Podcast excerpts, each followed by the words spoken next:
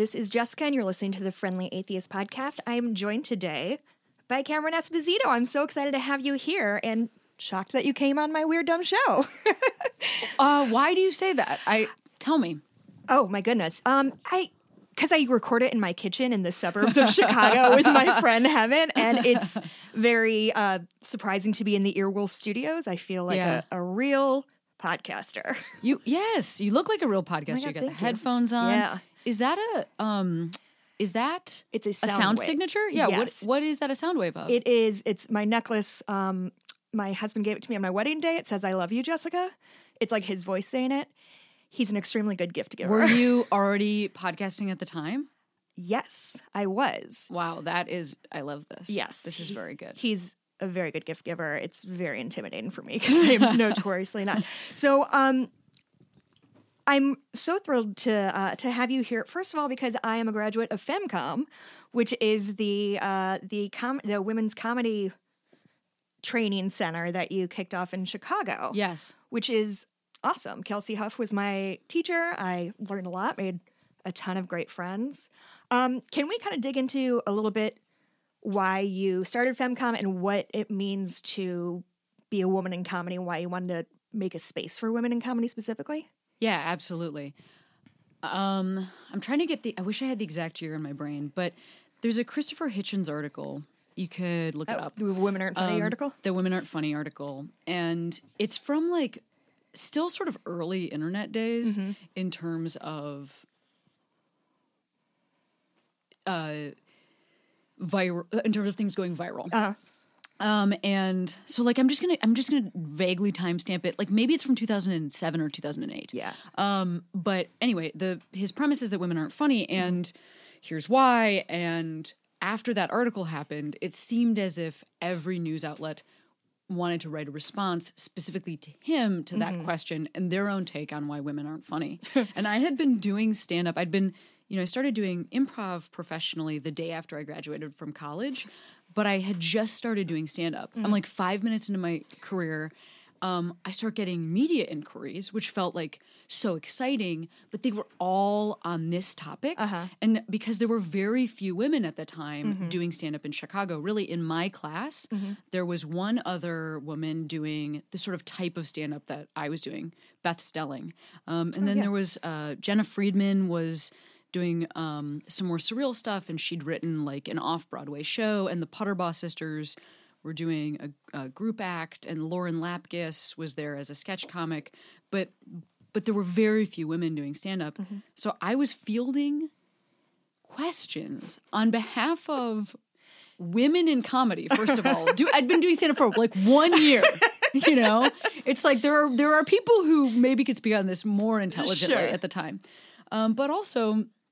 you know, it was the only attention I was getting. And that's that's fair. You know, you shouldn't necessarily be like... getting a ton of media attention a year right. in. Um, but then I gave some interviews, and the men that were operating in the scene were upset. I mean, I just saw on the internet that, like, Stephen King, today, the day we're recording this, is talking about um, how he doesn't privilege diversity in his Academy Award voting. And... which is such a shock that the Academy Awards are all white men being nominated this year. I can't believe it. Right. And also it's such a, it's such a bad, it's such an unintelligent mm-hmm. reading mm-hmm. of what people are asking for in terms of diversity. Mm-hmm. Nobody is asking that people who are bad at their jobs get to be paid and advanced simply because of their sex, gender, or skin color. Right. Um, nobody is asking for that. Right. It is simply that maybe if you are somebody who um, privileges a certain type of voice, uh-huh. that you like think about the fact that maybe other people have something to offer. Right. It's literally just giving a second glance elsewhere. Mm-hmm. It's not even hard to do. Yep. You don't lose anything. Yep. Um, but the but the men in the stand-up scene... But they don't scene, see it that way, do they? They see every woman, every person of color, every queer person who gets a job is... out, you know, kicking a man out of the director's chair, I feel like. Well, I don't, I don't think that's, you know, I don't even fault, I don't fault, I don't even fault dudes, like straight cis white dudes for that. I don't fault them for that. Here's why. Um, if you have only been given your viewpoint mm-hmm. to look at. Like mm-hmm. the lens, the lens right. is is this person's lens. Right. So if you've always seen media that it, that you can relate to in a one-to-one relationship, mm-hmm. if you've seen history that you can relate to in a one-to-one relationship, moving outside of that would probably feel like a real ask. Yeah. But like for us, for you or I, like I've always been approaching media from like, this is a perspective that I'm inhabiting for the duration of this film or mm-hmm. whatever. Mm-hmm. And um, I just think that's where what the argument needs to be. Like, yes, this is maybe something that you relate to less. Mm-hmm. Does that mean it's less good? Mm-hmm. Um, Which is wild because the idea of movies and a lot of media is to is escapism, is to right. sort of step outside of your own story. And yet, if anybody's asked, if men are asked to do that even a little bit outside their gender or their race, right. they're like, mm, it's not for me, it's not about me, I don't care. Value isn't whether or not something reflects your lived experience. Exactly. Yes. Which so, so anyway, that that that's all a bit of a um, a long way of saying that after this series of, of interviews and then some backlash, I just decided to... I like started an experiment. That's what FemCom was. It was an experiment. I went to Mark Geary, who is a producer who created a show called The Lincoln Lodge in Chicago. Mm-hmm. And I asked him if he would help me in um, like renting some space and, you know, putting tickets online mm-hmm. to uh, create a class for women. And it was going to run for eight weeks and it would help women to write their first five minutes of stand up. Mm-hmm. Because my hypothesis was that it's not, it's that we don't, women don't, are not t- cultured to take space mm-hmm. and to speak in our own voice, and that the biggest barrier to entry for comedy is that it is uncomfortable to sit there at the very beginning and um, be alone, the mm-hmm. only person like you in the room, mm-hmm. and um, not even know how to write jokes yeah. in your own voice because yeah. you because you don't know how to speak in the eye, because mm-hmm. women aren't taught to speak in the eye. Mm-hmm. Um, and so I was just like, hey, I wonder if it was, if we just helped folks write their first five minutes, if that would change um, overall participation in the stand-up scene mm-hmm. by women. And I actually believe that this worked. I would concur. Because I, I trained, um, I think, over one hundred women. Kelsey also, and then Alex Kuhnman, who who teaches the class now, I think, still. Um, I have trained, hun- have trained hundreds more, mm-hmm. but I also uh, started an open mic that still runs at Kohl's Bar around this same time. That's is also in Chicago. Which open mic? It's it's called Kohl's. Oh. Yeah. Um, it's a Wednesday night open mic, and it would be about half women mm-hmm. um, because people would come from the class. Mm-hmm. And then over time, people that weren't in the class felt more comfortable there mm-hmm. because there were just more women there. Mm-hmm. And it sort of created this movement um, within the scene, which I think has sort of never totally shifted back, mm-hmm. um, where there are a lot more women and queer folks. Yeah. Um, and I don't say this to, like, congratulate myself, although I'm very proud of this, but more so just to be like, I think this is a path. Um, you know, we we also see people doing this in political organizing right mm-hmm. now. Yep. You know, we see people training women to get on the ballot mm-hmm. and that that is having a real effect. Mm-hmm. And so I, I I think that this is a process that, um, yeah, that really works. Yeah, it was, I mean, it was so life-altering for me because mm. it was, I've always been a writer and I've always been like the funny friend of my group. Um, and then, and actually, speaking of good gifts, my husband got me the first set for Christmas. Oh, that's one year. Awesome. Yeah. Um, because it was something I'd always talked about doing and, like, obviously was never going to do anything about that. It was much easier just to talk, to talk about how funny I would be. Um, and then this class, like, we all got so close. And then for probably two years after, we would just go as a pack to various open mics and almost always the only women, almost always the only, like, there was a couple of people of color, almost always the only ones there. And it... I, it just meant a lot, and I'm, you know, still in touch with most of them. One of them ran for Congress, and I, like, wrote on her campaign. It was... Wow, really? Yeah. That is awesome! Yes, it was incredible. It, it was just such a, like, big shift in the direction my life went. Yes. And I'm grateful for it. Oh, that's great um, to hear. So, so yeah, that was, yeah, I just, thank you for that. It was really meaningful, and, and to carve out that space for women is... something that I think is incredibly important, and we need to do more frequently. You know, the other thing that I that I really learned in that class and teaching that class is that not everybody who took it had the goal of becoming a professional comic, mm-hmm. um, and also not everybody did become a professional comic. Right. Some did. Mm-hmm.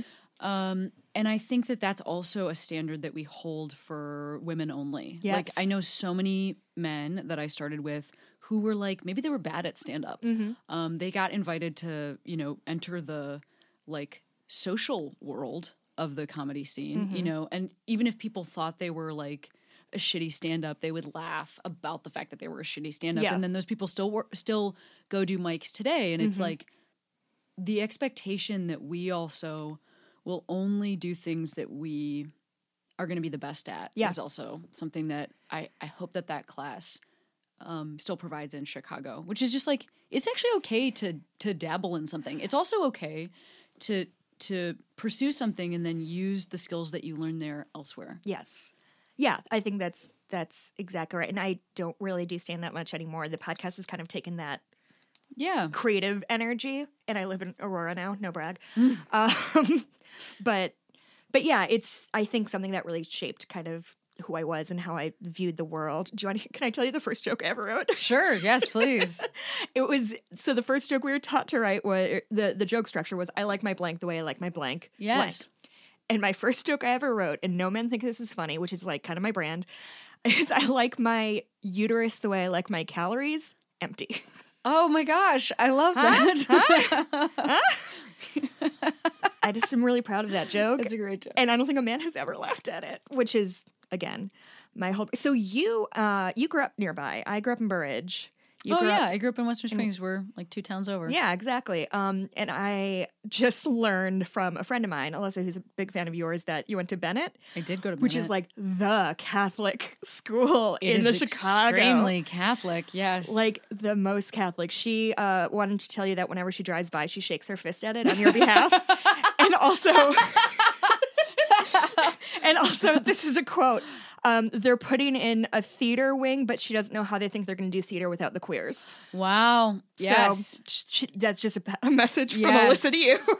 You know, I mean, I, well, first of all, I have a book coming out where I sp- like specifically name Bennet and talk about that time uh-huh. period in my life. And I just recorded the audiobook for it last week. And I realized how sort of nervous I am about that. Yeah. Even though I, even though I believe that my experience, like I believe I'm telling the truth. Yes. Um, I still feel, because high school there, I had a lot of teachers that were very nice to me. I had some friends um, that, you know, in some ways there were positive experiences, but also I think that there are some really damaging parts to um, having the type of Catholic upbringing that I had. And I, yes. anyway, I will say, um, I feel nervous to like call out that institution, also my college specifically. Be- mm-hmm. And I, I'm not doing it to um, fuck anybody over, but to be specific. Yeah. And I, and it's, it's your life. Like you have is. every right to own that part of your life. I mean, I life. guess so, but I don't know. Like, the, do you think the Pope's going to get mad at you for like, I think shit it's, talking? You know what? That's a, number one, that's a great question. Um, I assume the Pope is already mad at me. Um, but it's more so that I, um, I think it is always difficult to um, to sort of like be the, you know, whistleblower mm-hmm. or whatever. That school seems to have worked for some people. Yeah. And so for me to be like, it didn't work for me, mm-hmm. I think that that is, you know, something that like, I just think as people like, there's a lot of, there's a lot of, it's, there's, there is the, um, the urging of our culture uh-huh. is to keep trauma private. Yes. And to keep negative experiences to ourselves mm-hmm. and to survive and move on. Mm-hmm. And so I think anytime that you're like, this actually was kind of fucked up. Yeah. That is a position that culture does not want to hear about. Right. Especially when it is institutionalized the way. That's right. Because I, whether or not you had a specific thing that happened to you, generally being a young closeted person in a Catholic school is inherently has to be traumatizing because you're being told that you are less than or worse than every day, just as part and parcel for showing up to school. Yes. I mean, also, you know, being raised a woman mm-hmm. um, in a very Catholic family. And, you know, women can't be priests. Mm-hmm. Women can't. And then the, the hierarchy of priests, the cardinals or, or bishops or popes, mm-hmm. we don't have access to any of that. Mm-hmm. So we have actually no representation mm-hmm. anywhere mm-hmm. in the power structure of the church. Mm-hmm. Are there powerful women behind the scenes, or like a random nun here and there, I'm sure, who like comes in and consults? Like, yes, I'm sure. Are we ever the ones writing the documents, signing the documents, giving the, um, you know, speeches mm-hmm. or the homilies, or making ever, smoke ever thing. As the figurehead, or on it, you know, writ large or writ small? Yeah. No, we aren't. And um, I think that that also has a long-term damaging in terms of um, self-esteem and value that is not just that's not just tied to queerness, mm-hmm. but literally, you know, fifty-one percent of the U S population are women. So I'm just going to like extrapolate from that that fifty-one percent of Catholics are women, because why would that be a different ratio? Uh-huh. Um, and so, you know, that number of people think that they're less than. Mm-hmm. And it's, I mean, it all comes back to why representation matters, because if you, as a young person, don't see yourself represented in any kind of powerful situation, you are going to deduce that you, too, have no power. Right. And that your opinion really doesn't matter because, you know, the the smart men are taking care of it. Like, you just quiet your little head and, and let yeah. the boys take care of it. I mean, it's also, it goes even beyond uh, representation. It is explicitly stated mm-hmm. by the church yeah. that women are not Um, worthy yep. of the priesthood, that are not that are not um, worthy of being mm-hmm. heads of household and heads of uh, churches. Yeah, and so like that is a that is a lot to contend with. But you were Catholic for a long time, yeah, like through college at least. Through college, how did you did you just sort of separate those two ideas in your mind, that you are a woman capable of making decisions and being smart and being on your own, but also this space is not welcoming of that? Um, no, I thought I wasn't capable of taking space Oof. and making decisions on my own. I will say That's I rough. I come from like a, you know, I've, I had very supportive parents, and I also had like a very high level education. Um, and I also come from a family of only sisters. So my parents were, you know, investing in us and pushing us uh-huh. and you know, is from like a very keeping up with the Joneses area of the mm-hmm. Chicago suburbs. So, so anyway, there was a lot expected mm-hmm. um, and that was happening. But at the same time, I did not actually think that I was equal to a man. Like I really didn't. And it was, I was a theology major in college. And when I was reading the documents, mm-hmm. um, that is like the, the, the literal documents from the church that say that women are not equal. That is the first time that I, that, Um, that I wondered about that. Because, mm-hmm. like, I read the actual words. Mm-hmm. And I don't know what it, like, why it was reading the actual words at that moment in my life. I think it was that there were, that I had peers, male peers, who were, um, you know, theology majors, who then were speaking about this um, as if it was true. And also, I'm like, you're an idiot. Like, I know I'm an idiot. Yeah. Like, I'm nineteen.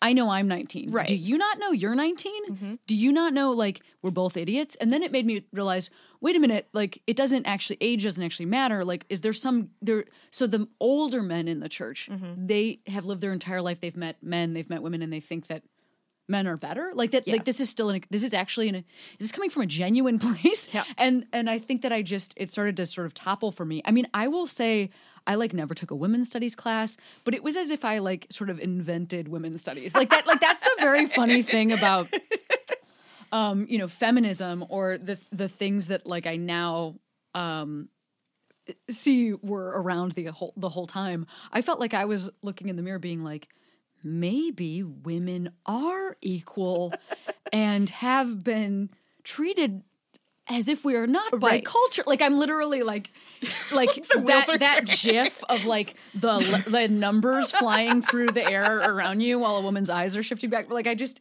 yeah. Well, and it's, so one of the common criticisms I get on this show, so normally we just do like a news-based kind of breakdown what's going on in the news as it relates to church and state issues, queer culture, feminism, things like that. And one of the criticisms we get fairly regularly is that we talk too much about I talk too much about feminism or being a woman or sexism or women's rights.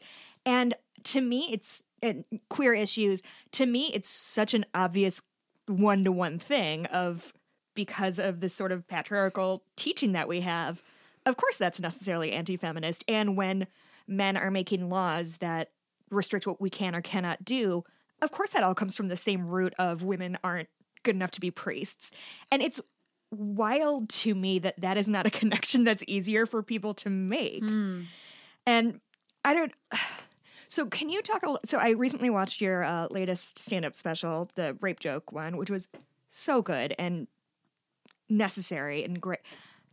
Actually, can we talk a little bit about this sort of trend that's happening with comedy where it's more women feeling free to talk about their own sexual assaults, their own issues, moving around this world with men, and how that links with comedy? Because inherently sexual assault isn't funny, but we've seen it in your set, in the Hannah Gadsby set, of kind of linking those two concepts together. And it, do you think it's just how women comedians process trauma or process what's happened to them?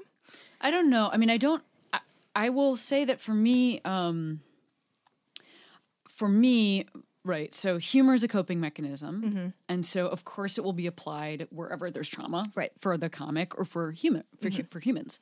Um, and for me, um, the, Our current president being elected d- did something, um, to my understanding of the world, that requ- like that made rape jokes a requirement for me just as an artist. Uh-huh. Because I feel like, I mean, well, first of all, clearly, uh, people have been elected for the entirety of the presidency who are openly racist, right, or who are openly sexist, mm-hmm, or who are openly homophobic. Mm-hmm. Like, this is not... It's, it's almost a given. I'm not, yeah, recently. I'm not like a, oh my God, is this the America that like... It's like, yes, this is the America that we know. Yeah. But I think for me, what felt like so... so what I felt surprised by was um, that we... That he, he is a, he's a criminal. Yes. And we know he's a criminal. Like, we have actually heard his voice, mm-hmm, talking about assaulting women. Right. And I didn't feel like that had happened in my lifetime. Yeah. You know, like, I don't mean I don't mean that we haven't had people um, doing dog whistling or, or even, like, being openly racist. But I mean, like... They started saying the, the quiet pa- part out loud. Yes. And also the, like, the the...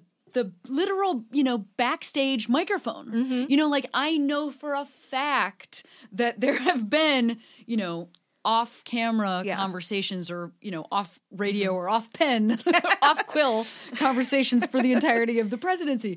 But it was just that it was... It, we didn't have access to it the same way. Mm-hmm. I didn't feel, maybe maybe there are people who are older who've seen different presidencies who had this experience. For right. me, you know, I'm thirty-eight. This was the first time I felt like, We we've literally heard his like him admit it. We've we've heard he says, his criminal voice. Like it's like he's even speaking in a different way. Uh-huh. Like we've heard him say it. Yeah, and it's not enough. And it's and I, not and, enough. And, and it's also like his public face is also disgusting. Like it's, you know, like so disgusting and so out there. Yeah. And then to find and then to it's like, but he also has even more back. Yes. Backstage, and and that and that it's it's that he's he's a criminal. He's a he's an actual like he's a literal cri- like a, he's an actual violent criminal. Which it's it's so funny when watching like the impeachment proceedings and things like that happening, and the big Republican talking point was, well, they've been gunning for him since day one. It's like, well, yeah, he's been a criminal since day one, and he. Yes. What was your bit about bankrupting casinos, which yes. is literally impossible? Yes. yes. Um, so, yeah. Yeah, anyway, I, I, yes, I think that that's, that is what made, it's, I guess I, I just felt, I felt the need to, um, look, I can't really do anything about, as people, we, you know, I have limited power in mm-hmm. the world, and that felt fucked up. Yeah. You know, to find that out again, because of course we we find that out over and over, over and over again. But um, but I just felt like, well, what I can do is I can talk in the first person about my my perspective and mm-hmm. my experience, and um, maybe this won't help anything, yeah. and I'm still going to do it. Yeah, and I I've talked about my unsexual self on this show in a and for the same reason of like, I I need people to know that it's happening a lot and frequently, and to people you know or have heard of or admire, and it's not it's not a strange man in an alleyway attacking you. It is, you know, your boyfriend or, you know, your drinking buddy or whatever. Um, do you think so? To me, as sort of a comedy outsider, I felt like the podcasts I listened to, the, the content I was absorbing after twenty sixteen took this like fundamental shift. And I'm wondering, as somebody on the on the inside, if you noticed that as well. Like, it genuinely, it felt like, you know, starting November ninth, twenty sixteen, like, comedy became, I don't know if heavier is the right word, but but more meaningful or something. Is that, was that just my perception, or did you notice that as well? Well, you know, YouTube started in two thousand six. That's the same year that Twitter was born, and then Obama's elected in two thousand eight. So in terms of the internet and its effect on comedy, mm-hmm.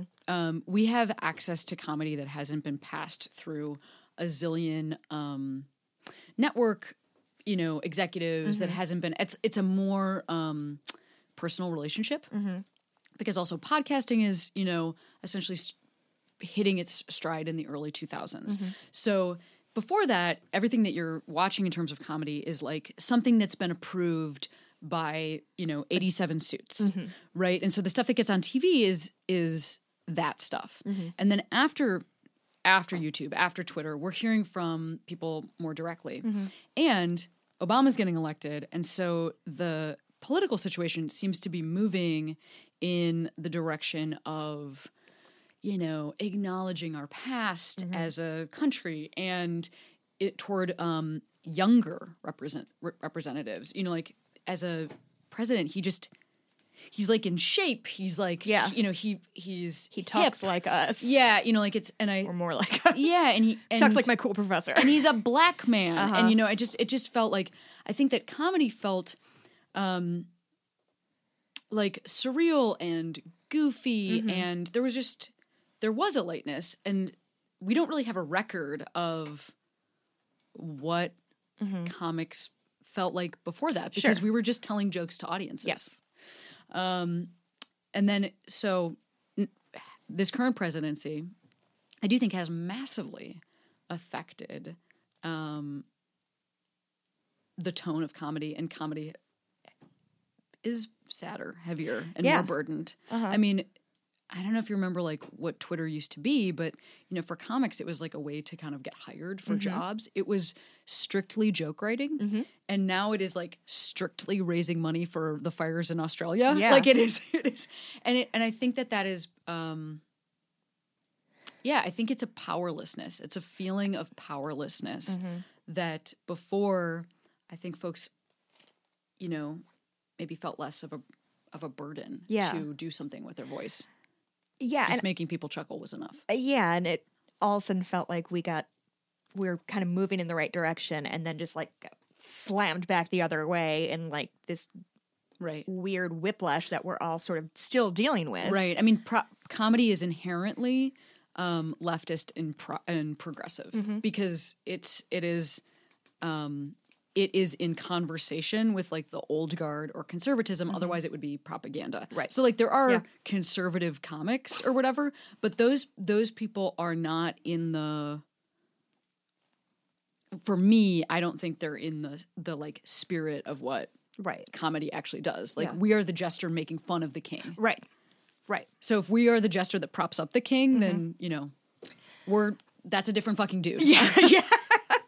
So I actually really wanted to talk about this sort of uh, inconsistency between how Hollywood at all is considered this like liberal bubble where people live But really, when you're on the ground, most comedians, most decision makers, most actors, I don't know if most actors, but directors certainly are all straight white dudes. I'd like to just kind of that disconnect between like, oh, everybody thinks that Hollywood's so liberal, but like we still don't have very good female representation in film or on T V. We have very little queer representation in film on T V without it being like the point of the show is like, haha, campy gay guys, like the show. Yeah. I'm, I'm pitching that later today to N B C, yes. Campy gay guy. Yes. Um, so and you, as somebody who works in Hollywood, what is your... I'm going to pour some water. Okay, it's Keep really good. going. Yes. Wow, seamless. Yes. um, as somebody who exists and who works in Hollywood, do you find it's like this bastion of liberalism, or do you still see like echoes of the patriarchy in everything we do? Well, you know, the thing that I think we don't talk about enough is that um, Hollywood, or like whatever want, word we want to use for that, the entertainment industry, mm-hmm. is um, it's the it it is it is a an investment scheme. It is a way to make money. Mm-hmm. So that's what all of this is. Mm-hmm. Is that um, studios are essentially investors, mm-hmm. and they put money into certain properties, mm-hmm. hoping to get more money back. Mm-hmm. So it literally is the stock market. Yeah. Like that is um, that is why a movie like Black Panther matters so much, mm-hmm. because they they made a great return on their investment, mm-hmm. and so therefore, okay, maybe a predominantly black cast, mm-hmm. is valuable. Yeah. We're actually talking about value meaning money. Yeah. Um, and so I think that that's why, even though like lip service might be given to diversity here in a different way, um, and the change is happening. I don't yeah. think the change isn't happening. Mm-hmm. It's still that like in the stock market, you play you play um, sure things, and then you have like a little bit of money to like mess around with. Yeah. So the sure thing is still the overrepresented straight white young, mm-hmm. cisgender Good male looking. viewpoint. Yeah. Like that's still the in here that's still the sure thing. I mean, I guess because women will watch that, mm-hmm. and like because we've been told we you know like have to right. That's so what entertainment looks it's like. It's the same reason that white women will like you know women white women will show up and vote for the white male candidate. Mm-hmm. White men, white women will watch the dude-driven mm-hmm. show. Um, and I think that we also assume that, like, people of color don't have money to spend. Um, and so, anyway, that's more of a gamble. Mm-hmm. I think that what's changing is the percentage of money that's going toward this, like, mm-hmm. I'm going to use, like, air quotes, like, riskier properties. Yeah. But that's what's happening. Yeah. Like, it's, so really, it's just, it's just, we're all trying to make money. Everybody's mm-hmm. trying to make money. The entertainment industry is an industry. Mm-hmm. And so I say this because, you know, for your listeners that would like to see, like, if you want to see different content, the best thing you can do is vote with your dollars. Yep.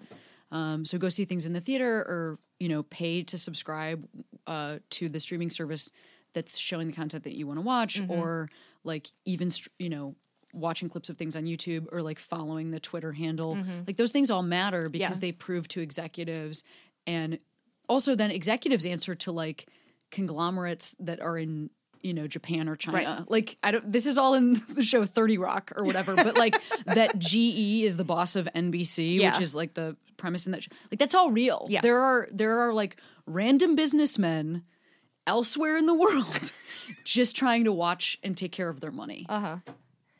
So, like, yeah, Jeff Bezos is, he's, like, you know, delivering random shit to your door, but he's also spending money on programming. Yeah. It's the same guys making the decisions. Is there any way out of, like, would, so Netflix famously doesn't, they don't usually release numbers, do they, in terms of, like, how many people They don't watch? Release numbers. So is that the solution, that you're not, we as an audience aren't necessarily tying one individual show or series or special to Netflix, which is like a money-making behemoth? Or ju- just in terms of, if we want more, more representation, we need to make that prop. But but it would Netflix be kind of d- separating But I guess they have those numbers. Never mind. They those. are watching because they aren't releasing their numbers. Mm-hmm. That is to protect their stock price, um, because they don't want people to know when there's a, fr- a fluctuation, mm-hmm. and they don't want to know how many viewers. They don't want people to know what is working, what isn't. They mm-hmm. don't want people to know when they have a flop. Um, but they are tracking. Yes, like they track right. the minute people stop watching something. I don't know if you know that, like mm-hmm. to the minute, mm-hmm. and also they know your demographic, so they know this demographic watched this movie until this minute. Mm-hmm. Um, and that's not true just of Netflix. That's that those types of algorithms are being used by studios all over the place. Sure. So really, like the best thing you can do is um, spend all of your disposable income, and that like however scalable that is to anybody. Yeah. You know, on um, things that that you want to watch, because mm-hmm. it's also not just like what you believe in. It's like I actually really love watching queer movies, mm-hmm. so like I go see queer movies, yeah, because that's what I want to watch. Yes. So again, just to like go back to that Stephen King point earlier, I'm not like going to see uh like lesbian movies because of for charity's sake. It's because I love the hot hot sex. I uh a couple of years ago when I saw Lady Bird, I realized, and like I am a straight white woman from the Midwest, I saw Lady Bird and realized I had never seen a movie that was literally about me in that way, because it took place when I was in high school. Right. And it was like this weird theater dork, which I totally was, who was like dramatically singing Dave Matthews in the car, also true. And I left the theater, I was like, holy shit, I've literally never seen a movie that was about like a kid who was in high school in the early two thousands. And I, it took me seeing Lady Bird to be like, oh, that doesn't exist literally anywhere. And I'm a millennial. Like, I'm a pretty big chunk of the population. And it's wild that we've just been, like, ignored because there was no value in our story, which is shitty. Yeah, I mean, you know, also, so no, no, not placing value in the story also means that the the people who could tell it maybe don't have the skill set. Mm-hmm. So again, this is what is actually really exciting, is that like Greta Gerwig does exist. Yeah. And is continuing to work with like the same group of actors, mm-hmm. and those people are getting attention. Again, this isn't necessarily always reflected in like the Academy Awards, but like Booksmart was a huge hit, mm-hmm. this last year, or in twenty nineteen. Um, and you know, Ava, like somebody like Ava DuVernay, she's, she is like, this is also how you how you like fuck the system, mm-hmm. in a really awesome way. She like invests her own money back, yeah. in to to um, creators that are black or, or women or black women. Mm-hmm. And anyway, this is all this is all very exciting, mm-hmm. because it does mean that like part of the reason you also have not seen that story is because there was no one to tell it. Yeah, or it was being told by like a dude from a distant yes vantage point, and that's, you know, some of those things are really valuable and good, mm-hmm. but it's also really exciting that we're um, stepping into our own space. Yeah. So that is happening. I yes. want to like give you, you know, the hope that like it is really exciting too. Yeah. Yeah. It's, I, yeah, you have to grab onto that sometimes because things look pretty bleak. Um, yeah. Uh, so I, you were a guest a couple years ago on one of my favorite uh, podcasts, My Brother, My Brother and Me. Oh, yeah. And you said something that has stuck with me ever since about, um, people in this spotlight have a responsibility to come out if they are if they are gay. Do you still think that? And can you kind of speak to that a little bit? Or do you remember um, saying that? I don't remember saying that. It does sound like me. Um, what's up to the McElroy brothers? Um, yeah, you know, I I do actually believe that. I do believe that, mm-hmm. especially if they're. Um, I think there's I think there are a couple factors here. I think like emotional safety, which can sometimes have to do with financial freedom or age. Mm-hmm. Um, I think those things are are really important. So mm-hmm. I, I would never advocate that somebody who is not in a right. safe of situation course. put put themselves right. um, through the process of coming out. And I, I do think it's important to say that, because I think, you know, even something like National Coming Out Day will be on Twitter, and it's like there's this like like f- like get yourself out there, get yourself yeah. out there, but if you are, um, you know, having private conversations at home, if you are having sex, if mm-hmm. you are partnered to someone, um, and you have financial stability, mm-hmm. and, you know, career success, mm-hmm. and independence, yeah, I think it's a, I think it's a bummer. You know, I do actually think it's a bummer. Mm-hmm. I think that it, um, Well, first of all, I think that the number one person that that will benefit is not like the community at large, uh-huh. but the individual right. who's in the closet. And yeah. I like would want that for them. Mm-hmm. Um, but I also think that, yeah, you know, being honest about how how many queer fo- folks there are. I mean, it's literally like I'm going to draw an analogy to like Prince Harry and Meghan Markle. Uh-huh. Like, we don't have to fucking do this anymore. Yes. I, I felt like, I felt... I do not know these people at all. Uh-huh. I am not a royal watcher. I felt so proud of them for the boundaries that they were able to draw. I felt so inspired by this. This is why I think that it is important. Because yes. to draw boundaries and like, this is my life that I am living. Yeah. That is inspiring to see. Right. I so I I'm a freelance writer, but I had to go to an office for an onboarding thing. And it was like right when that whole thing got announced. And literally all anybody was doing was talking about it and how, like, oh, she's tr- just trying to have her cake and eat it, too. And I was like, what the fuck? Like, wait, you went somewhere where people had a negative impression of this? Can you I'm, believe it? An, I, I actually... Wait, seriously? I'm, Have you only heard positive things? Yes. Bless your sweetheart. Like, I do live in Los Angeles. I'm looking at Jordan, who's recording this for us. Please tell me the negative things. I actually don't know. Th- I mean, I've, of course I know the negative things of, like... what the queen would say no, or whatever. Like, I can imagine what the queen would say. No, it's... it's. Tell and me I've what seen... the, those people in Aurora are saying about this. uh, it was in Chicago. Uh, no big deal. Tell me about... what. No, the, they, tell me about that loop imp- opinion. It was that they... Literally, she said, like, this one particular woman who was talking a lot about it to every different person Give sitting around me. Demographics. I'm just curious. My age. Your age. Okay. This like, is a white person? A white person, woman... maybe early thirties, working okay. in a uh, big, uh, in the marketing department of a very big consulting company. Do you happen to know if she's married? Unclear. Unclear. Great. Okay. Let's keep going. Let's keep but going. She was just like, she seems to think that Meghan Markle is like trying to get away with something of that she wants the money and the security that comes with marrying into the royal family okay. without the... and big air quotes, responsibility, whatever the fuck those are. Which... Okay. And that... And I've seen that. T- I have a, um, a family member who is, like, big royal watcher. And she is, like, hashtag disappointed about it. It's just such a... What? I know! I Okay, I, like, I'm, I feel very grateful that you're giving me um some... a little bit of an op-ed uh-huh. about um how this could be negative. And I, but even like I'm listening. So this sounds like these women are straight up jealous. I mean, which is very funny. So. It's like from a position of like, I wouldn't behave this way given the crown or whatever, yeah. which is very funny. Which is bizarre because I just recently saw a tweet that put um, tweets about um, Ka- Catherine, Kate, Kate was yes. the other sister. The one married to the brother. Middleton. Kate Middleton? Kate that's Middleton. What you're talking about? Kate Middleton and Meghan about, like, headlines about them right next to each other. Right. And the way Meghan Markle has been treated by the press is horrifying. Yes. Horrifying. And that was another thing that this girl kept saying. She's like, you know Kate hates her now. And I was like, probably not. I bet she's fucking miserable too, but she just decided to roll with it. But it would be like...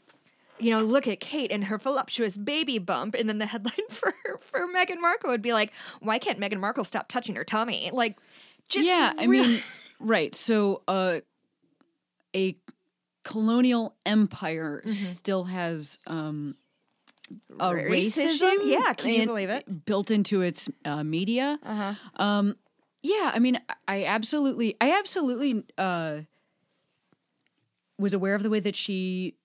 has been treated, and I felt like we all were. Uh-huh. Um, but I also felt like, um, to me, it just spoke to this idea of how how much we all have responsibility uh-huh. in the world. Yeah, sometimes responsibility that's even chosen, mm-hmm. or responsibility that comes with a lot of benefits. Yeah, I mean, I get to do a, a job that um, I really love, and very few people get that choice. Mm-hmm. And also at the same time, it is okay to draw boundaries and have the life that I want.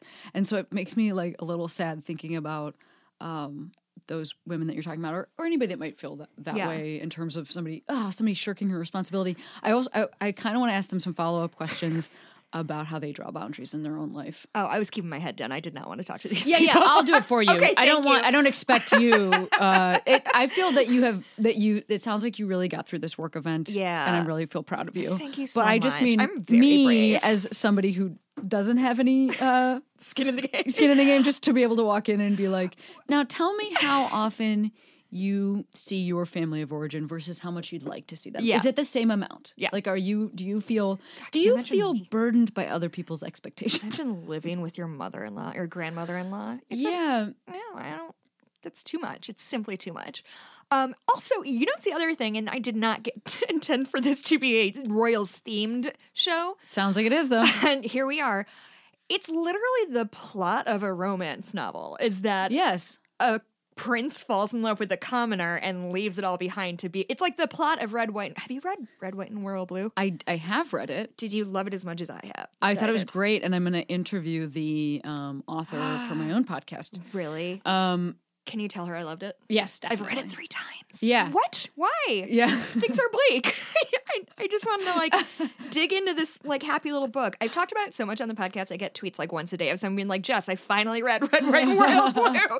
It's... Yeah. It's, anyway, it's, but it's what what is happening is if we saw a movie, we'd be like, what a wonderful happy ending I of know. that they got to be together without the scrutiny of the queen or whatever they're doing. Like, yeah, it's also the plot of multiple Disney movies, which I wonder if like I wonder. I mean, especially what like is happening? especially more recent Disney movies. Like if we think about sort of starting, maybe even at like. Okay, I don't know if you saw the remake. I don't know if you saw the live-action Aladdin, but it's very I, funny. I saw it on a plane. Um, great plane viewing. Um, it's very funny because they, like, switched some things around okay. just a little bit uh-huh. so that um, Jasmine actually has political power and also that she, like, decides to be, uh, like, a queen in terms of, like, as a as a political post, uh-huh. which is very funny compared to their animated. yeah. Um, but anyway, I just wonder, I wonder like this person who's having this big problem, uh-huh. I wonder how they felt about the movie like Moana, for instance, or like Frozen, or I like, I just feel like you're right. This narrative of like a woman coming yeah. into her own power and deciding that she is who she wants right. and what part of the responsibility that she feels to her family that she's going to live up to uh-huh. versus how she's going to follow her own dreams. That is the plot of every movie. It's also the plot of like Girls. It's also yeah. the plot of, of it's the plot of everything. It's the it is the plot for women. I feel like I'm having that gif again of the numbers yeah. like flying by yeah. my face. Like how how did that happen? That is absolutely wild. That is weird, wild shit. Yeah. Um, I am probably taking up too much of your time, but there is, I really think my this is the part of the podcast where I just ask you to tell cool anecdotes. You know, okay, great. Like a real chill yes, person let's do it. Does. Um, we might end on this. So okay, yeah, is that, that's fine. If that is okay, this is it. Um, could you quickly relate this story of how you first kissed a woman and then got ringworm? Oh, sure, yeah. Well, I was, uh, you know, I was um, really involved in social justice work in college, which meant I went on solidarity trips. More information about this in uh, my forthcoming book, Save Yourself, which is available March twenty-fourth. Um, nice so you plug. could like really I'm gonna put it in the uh, hear this episode notes. Yes, people should buy it. What's it called? It's called Save Yourself. Save Yourself. And it absolutely deals with uh, faith and feminism, and it's very funny. Um, but yeah, I was in Kingston, Jamaica, and um, came back from a trip to King from to Kingston, Jamaica. Kissed a woman for the first time, and then the morning after um, woke up with um, raised red bumps on my face, which I later found out was facial ringworm, very contagious, and also a really shocking thing, if you've ever seen the movie uh, The Exorcist and you're raised very Catholic, is to wake up with um, letters, like a like it was like a full O. Um, and what did you think it's? Yes, for ovaries. For ovaries. Yeah, on my face and um, I had also kissed some men the night before, so I had to call three different people and Whoa. explain to all of them that I had a very contagious facial fungus. Slash demonic possession. Slash demonic possession. Possibly. Possibly. Which is also contagious. It is. Through the mouth. You know how demons travel. So yeah, anyway, um, that full story is in this book. That's, and your your listeners should read it. Yeah, they absolutely should. Um, just really quick before you go, do you think that your existence as a podcaster, so so a lot of the experience I have is when people write in saying, oh, I'm from this tiny town in nowhere, I'm the only atheist I know. What is it about, is it, what is it about hearing your own story that makes you feel better? Like, when, I'm sure you get a lot of feedback from that of, of gay people in the middle of nowhere who don't feel like they can come out. Is it knowing you're not alone and that's what they need at that moment, do you think? Yeah, sure. I mean, I also think, right, the basis of humor is relatability. Uh-huh. So even if we haven't all had the same experiences, mm-hmm. the thing that we're actually relating to each other on is the emotion that we have. So like earlier you were saying, um, you know, you were comparing your uterus and um, calories. Calories. It's a great joke. Great joke. Thank you. Um, so like those two things... And the feeling of, and that the fact that they provide an emptiness, that they are empty, um, that comparison, like that's what people can relate to, mm-hmm. and not necessarily the lived experience. And and anyway, um, I think we're always looking for that, is how to relate to each other. That's mm-hmm. literally why religion exists. Mm-hmm. We're just trying, we're just on this planet, we're born, and we just spend the rest of our time until we die trying to relate to each other. Mm-hmm. So yeah, I think that's why podcasting is also so effective, because it, You're, you know, you're literally in somebody's ears with them. Yeah. It's like the, almost the closest you could be. It feels very intimate. Very And intimate. You feel like you know a person. Yeah. So, yeah, we're all just trying to relate to each other. Yeah. I love that. I think that's a great note to end on. So, um, anything you want to plug that my listeners might be interested in? Yeah, my podcast is called Query, and I do um, long-form interviews with um, folks in the L G B T Q plus community. It is um, serious and uh, dramatic, and it is funny, and it is sweet, and... Anyway, I really love doing it, and folks should listen. I've had some great guests, like really, really great guests. And um, and then also, yeah, my book is called Save Yourself, and you could pre-order it now, no matter when this comes out. Mm-hmm. And thank you so much for the conversation. Thank you very much, and yeah. We'll talk to you guys soon.